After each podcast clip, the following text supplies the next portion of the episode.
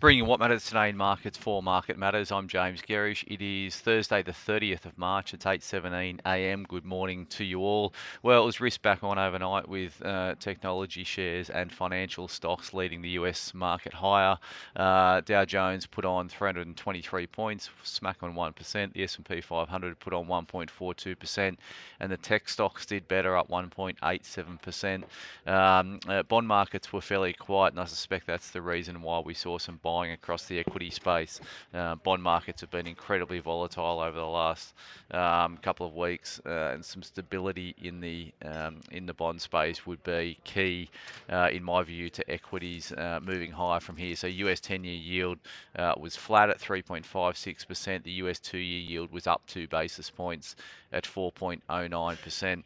Um, commodity markets were a little bit um, a, little bit mixed. So we had WTI, so crude, um, down 1.09%. Um, and Brent trading uh, down 1%. Brent's trading at 78.12.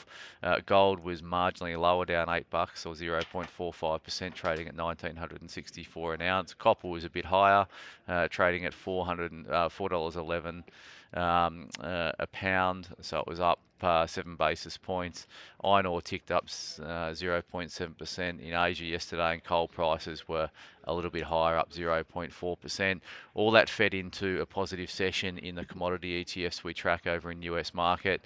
Uh, lithium uh, ETF was up 2.69%. The copper ETF put on 1.7, and uranium ETF put on 1.5. The US dollar index uh, was up a touch, 0.2%, uh, but it's still trading around 102 uh, spot six four, so it's not um, it's still trading below that in that 10 one, um, uh, below that 105 handle that we've been writing about, and the Aussie dollars um, uh, pulled back a little bit, trading at 66.84 US cents.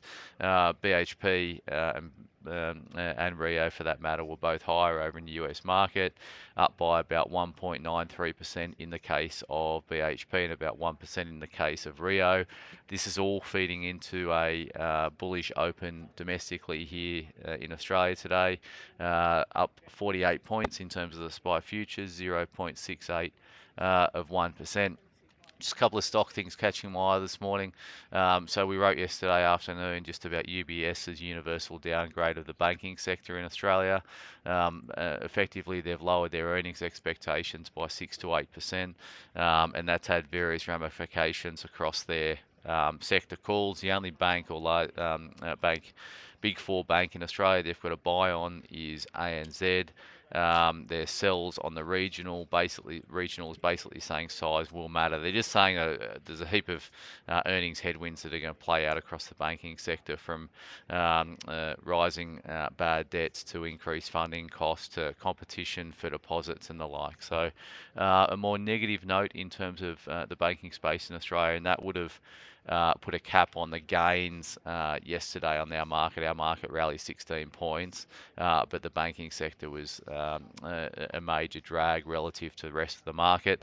Uh, overnight, um, uh, we've seen um, broad-based buying in the US. Just looking at the composition of the, the, the rally overnight, 92% of stocks on the in the S&P 500 actually closed higher on the session. So that speaks to the broad-based nature of the, the gains last night. So expect that similar thematic to play out um, in Australia this morning in terms of um, uh, in terms of um, uh, broker moves this morning. So uh, we've got 29 metals raised to equal weight at Morgan Stanley, 120, 130 price target, I should say.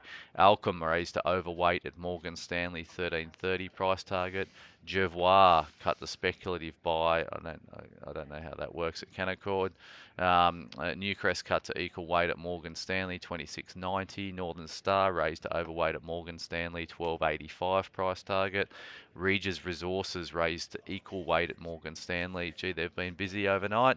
Uh, two buck price target and Sandfire, which we have in our emerging company, uh, in our emerging companies portfolio as well as our flagship growth portfolio, cut to equal weight at Morgan Stanley in a 565 uh, price target in terms of that one. For economic news across the ticker this morning, there's um, there's not a lot. There's a bit of um, uh, news flow coming out uh, following the softer inflation data yesterday that we saw in Australia um, for February it came in at um, uh, at 6.8%, which was below the 7.2% expected and down from the 7.4 uh, the prior month. So a, a reasonable um, a reasonable inflation print yesterday uh, underpinned some of the bullishness on our market or um, uh, that played out yesterday and it's probably going to play out in a, a, more significant fashion today. In terms of the market matters report today, we're going to focus on food stocks. So uh, something a little bit different there today.